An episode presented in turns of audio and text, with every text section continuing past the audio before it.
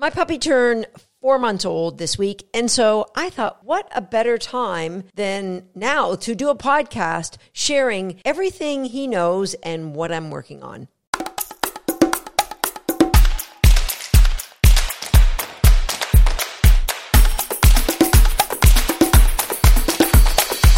Hi, I'm Susan Garrett. Welcome to Shape by Dog.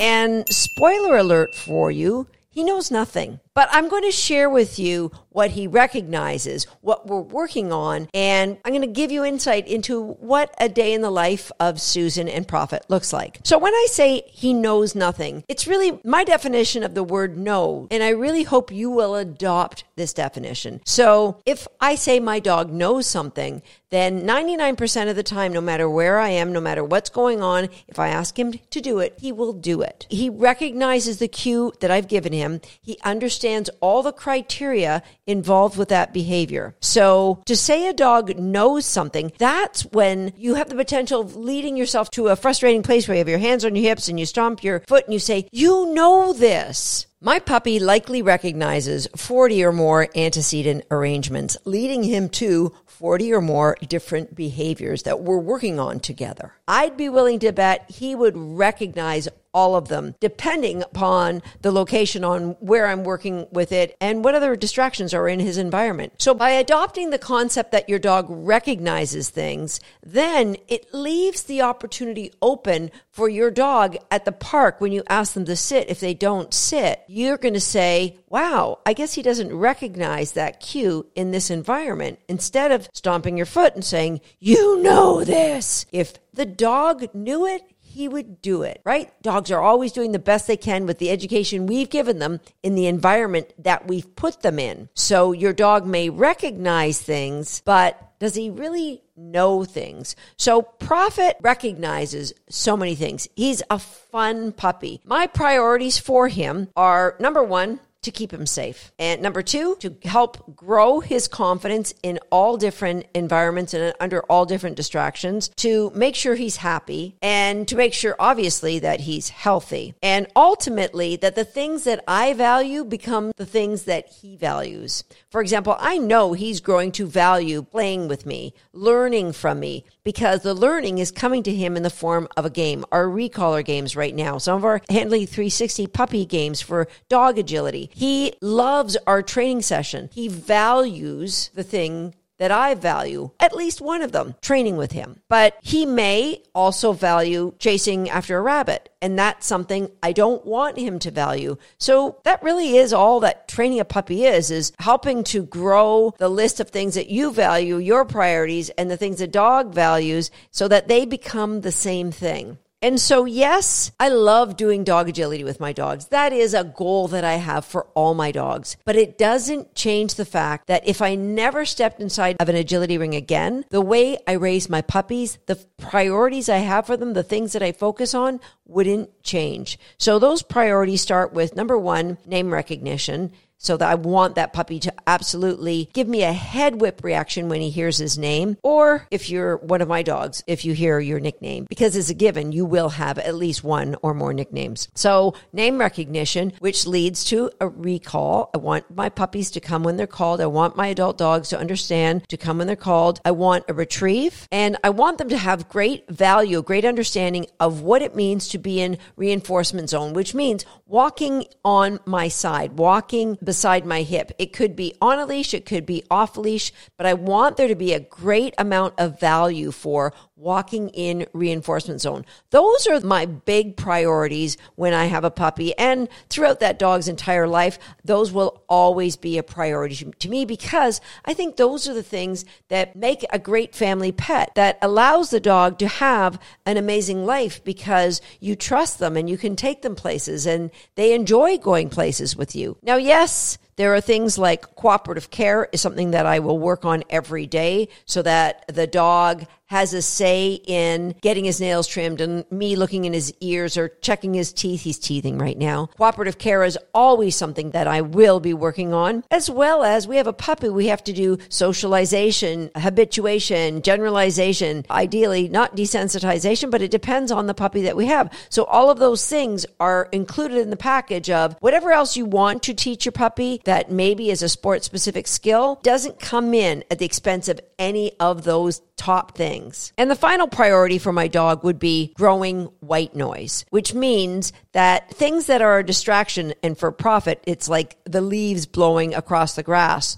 His neck grows 6 inches and he's just so engaged with that. Things that are a distraction, I eventually want those to be white noise to him. Now, leaves going across the grass can quickly become white noise to a puppy as they age, but all distractions, I want them all to blend in to be white noise, meaning my goal for that puppy is to have environmental neutrality, meaning I can take them places where there are high, exciting things going on, and he will focus on me. He will be able to function and do the things that I ask and not feel the need to leave me or to get so frustrated because he has to stay with me that he starts vocalizing or redirecting on me or on a leash. That's a goal that I have for my family pets. So before I get into what Prophet and I are actually working on, let me share a little bit about what a day in the life of Susan and Prophet looks like. So generally I get up around 5 o'clock in the morning, maybe a little bit before, maybe a little bit after, but Prophet stays sleeping in his crate. He sleeps in a crate right beside my face. It's probably getting close to time that I put him on the floor in his crate, but I kind of like having the guy hanging out there. So he's right at my face level on a nightstand in his crate. I get up at 5 a.m., he sleeps in. He doesn't even budge when I get up. I go and do my morning routine, my meditation, my yada, yada, yada. And he sleeps. I come and wake him up somewhere between 7 and 7:30, and we have a little bit of a cuddle because he is a snuggly little boy. We then go outside for him to do his business. Generally, first thing in the morning, he will both urinate and defecate, and I do have conditioned words for each of those activities. Actually, his breeder started with his urination cue, so I've kind of stuck with that German cue. And then we come inside and he has some free time romping around the house. He's just been in a crate all night, so I will do what I have to do in the kitchen. He's usually playing with a toy by himself. Occasionally, he might try to engage Swagger. It's rarely that he gets anything out of Swagger. And that goes on until 8 o'clock. It depends on the day. So some days I work out at 8 o'clock in the morning and other days I work out at 10 o'clock in the morning. So when I go to work out, he goes in an X-Pen, or if I'm going to go upstairs to do some work. So somewhere between 8 and 9, he will go into his X-Pen. In that X-Pen will be things for him to chew on, beds for him to sleep on. I will throw enrichment like a puppy bomb in there occasionally. Like again, remember I said in podcast episode number 239, you want to be predictably unpredictable. So there is never a schedule where this happens at every day at this time. I always give you a puppy bomb at this time. Sometimes he'll get a pizzle in a pizzle holder. Sometimes he'll get a food puzzle that he can work through. Sometimes he'll just go in there and play with the things that are in there. So he's got chew things in there, nothing that he can really destuff. And of course, he's a Susan Garrett puppy, so he has lots of dog beds in there. So he stays in his X-Pen, and we deal with each puppy differently. If they get distracted by all the things that are going on, we might move their X-Pen away from all the action. I like to have the puppy out in the middle of the action because that's how they learn to deal with all the noises and activity that goes on in the house. And so 9:30, he gets his breakfast.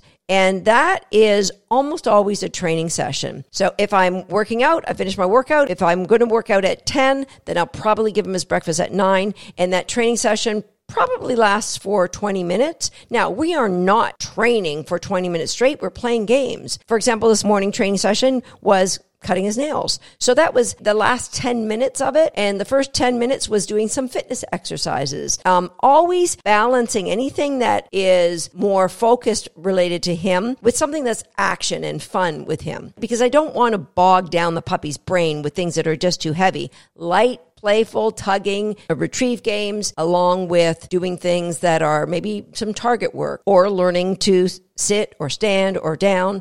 There's so many things that we're working on. 40 behaviors we're working on, along with so far 7 location-specific reinforcement markers. So tons of things that he's learning. After his breakfast, he goes back outside and has a little romp around, depending on the weather, back inside, a little run around the kitchen, and then he's back in his X-Pen while I go about my morning routine. He sleeps most of the morning. And then at lunchtime, we go out, and lunchtime is generally his walk session. Now, I don't walk my puppies very much for two reasons. Number one, they don't need it. Number two, they haven't really learned to deal with all the distractions they might see on a big walk, especially if you're in the city, but also they're going to pull on leash, and pulling on leash becomes a habit, and I don't want my puppies to have that habit, so I try to avoid them ever pulling on a leash. And so what I do on my big walk that I do, and it's 1 kilometer around our field, that's like 0.6 miles for those of you who are not into kilometers. And what I do is I take his raw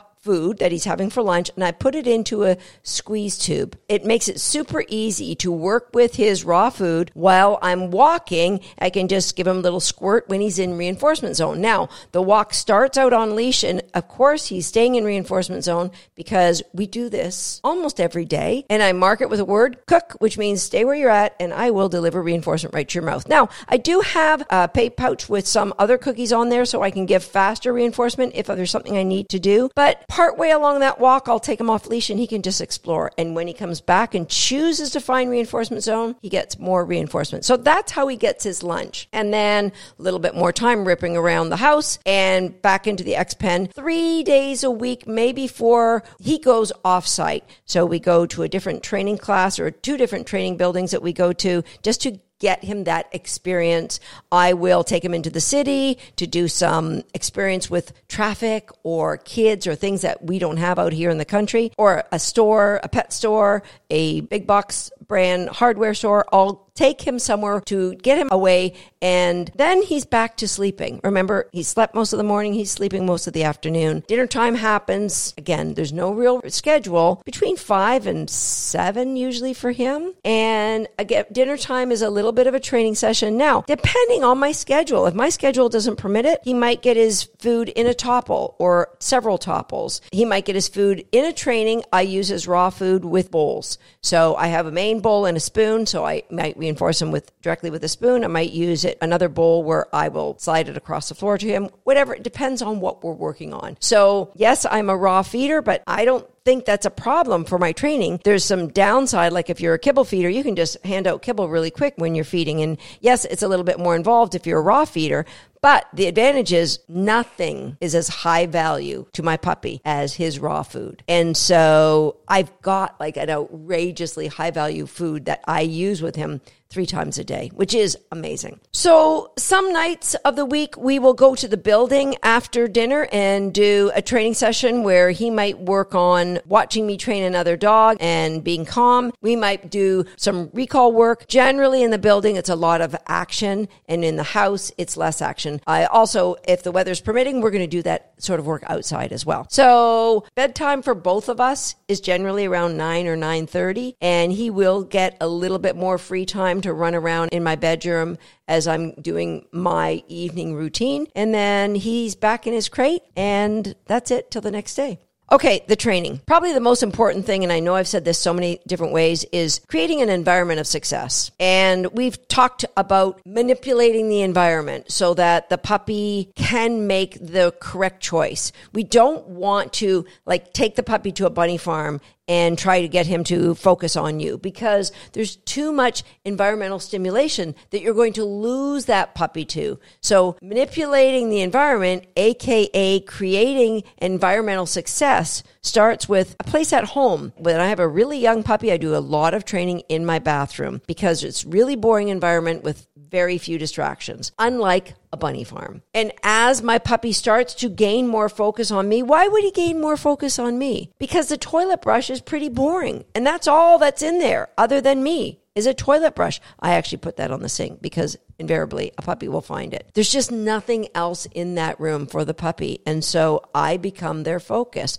And it's easy to introduce little inoculations of distractions by you being the number one focus. And you're playing strategic games that are layered in a way that the puppy absolutely have success. That's how our Homeschool the Dog program is. That's how our Recallers program is. That's how our Handling 360 program is for agility. It's strategic layers that creates success by helping you to manipulate the environment for your puppy or your dog. So we have the bathroom. Then I encourage all my students to have a little training den somewhere in their home. I really have three main locations that I train my puppy around here. Sometimes it's up in the office, sometimes it's in my bedroom, and sometimes it's in the lowest level of the house where I have a little training den that all of my dogs can get trained down there. Now, when I go away from home, if I'm going to a class, I'm hoping that the teacher has set up an environment for success. The puppy class that I'm going to with Prophet right now isn't actually a puppy class. I mean, Prophet is by far the youngest puppy. And so I have a penned-in area, quite a large area, where props and equipment get moved in, and I have the freedom to choose when I want to do things and what I want to do with him in this big expended area. Well, the older puppies are doing exciting agility movement. And so I will take more exciting motion games like tugging or retrieving inside my little gate when I know those other dogs are really going to be doing some fun things. And when they're working on things that are not as action-filled, then I'll do things that will give him more focus. So it's our goal to environmental neutrality everywhere. I don't give him the tough choice of, do you want to run to the end of your leash and chase that other dog? He's in a pen. He knows that's not an option, so he focuses on me. Now, why does he focus on me? Because we've done so much rehearsals of that in the bathroom, in the training den, in the quiet areas of my home, and little areas of the backyard or the front yard or the training building. So that allows me to grow different environments, but only when the puppy chooses the correct choice, because that's how we come together as a team. Okay, so I've told you my training priorities, and I told you I've got 40 antecedent arrangements that I know he would recognize. Some he is well on his way to knowing. For example, his name. His name, he's well on his way to knowing the word gassy, which is the cue that his breeder introduced, which means to potty on a leash or off a leash. He's well on his way to knowing those cues. Does he know them? No, because I can't say that I can take him anywhere. 99% of the time, he's going to do exactly what I ask. But those are the two that he absolutely knows the best. Possibly strike, his cue to grab his tug toy as well. Okay, so I've given you the list of my priorities. I might be conditioning things that I want the dog to generalize. I might be shaping. I might be targeting. I've taught my puppy to target my hand, to target my fist, to target my knee, to target his paws on pieces of wood, to target his paws on 2x4s covered in wood, to target his paws on pods, on little silicone textured coasters. Those are great targets for dogs. Put a link in the show notes for those. So I've done a lot of, he'll target the side of his face, he'll target his chin, he'll target his paws, he'll target his nose. So there's a lot of different behaviors that we've shaped using targeting, which allows me to build on other behaviors. So our focus every day was cooperative care. We really are stretching that out because he pretty much let me cut his nails. We've been cutting his nails for 3 weeks, just with him laying down, chill on his dog bed, not a problem. So cooperative care, exercise. So exercise could be things in the house, or it could be like doing jump grids or cavalettis or things that are a little bit more activity-based. Of course, restraint recalls. If I was going to group the activities, as I started off with, it would be conditioning and shaping and targeting and fitness and verbal override games, meaning if I'm moving away and I ask you to sit, that you should sit. That could be potentially life-saving. But for those of us that do agility, we want our dogs to be able to discriminate and do what we ask them to do, even if we're moving away. So verbal override's important. Intentional focus, intentionally reinforcing my dog, that creates focus for what's in front of you, for an obstacle, for my hip, for wherever it is that I think is important in your life with me. Intentional focus is another category that I build into my training plans every week. And food puzzles that I use for enrichment with my puppies grow into something called the Veto Game, which is a moving puzzle for my dog where I introduce a lot of other, I introduce targets in Veto Game. I introduce a lot of other skills in that. And for those of you who are in Agility Nation or WAG Nation, the Veto Game is in those memberships. So you can look it up. It is a great game for puppies. And I think that gives you a pretty good overview of what we're doing. One thing I want to make sure that I mention is that probably 80 to 90% of the time, and really closer to 90% of the time when I take Prophet out to go to the bathroom, he is on leash. He doesn't get to romp around the whole backyard. He is on leash. He urinates and he defecates on a leash. It's so important for you to be doing that. We want our puppies to be able to pee anywhere we may take them throughout their lifetime. And you can say, oh, I'm a homebody. They're not going anywhere. Someday they're going to go somewhere, and you're going to be that person walking up and down this little strip of grass in front of a motel asking your dog, please pee. It's raining. I just want to go to bed. If you've done this work and conditioned the dude on leash, I've mentioned that in podcast episode number 48, your puppy will do it. So Prophet's 4 months old. I know he'll urinate and defecate on leash, but I still do it. And I'll probably do it for quite a while yet, because when they're off leash, then they get to play keep away, dig in the gardens, grab your flowers, do what they want. When they're on leash, you're just building that trust, that foundation, that focus, that relationship with you. I hope all of this makes sense. Be sure to jump over to YouTube because I'm sure my team will put in some really good demonstrations of everything I talked about today. I'll see you next time right here on Shape by Dog.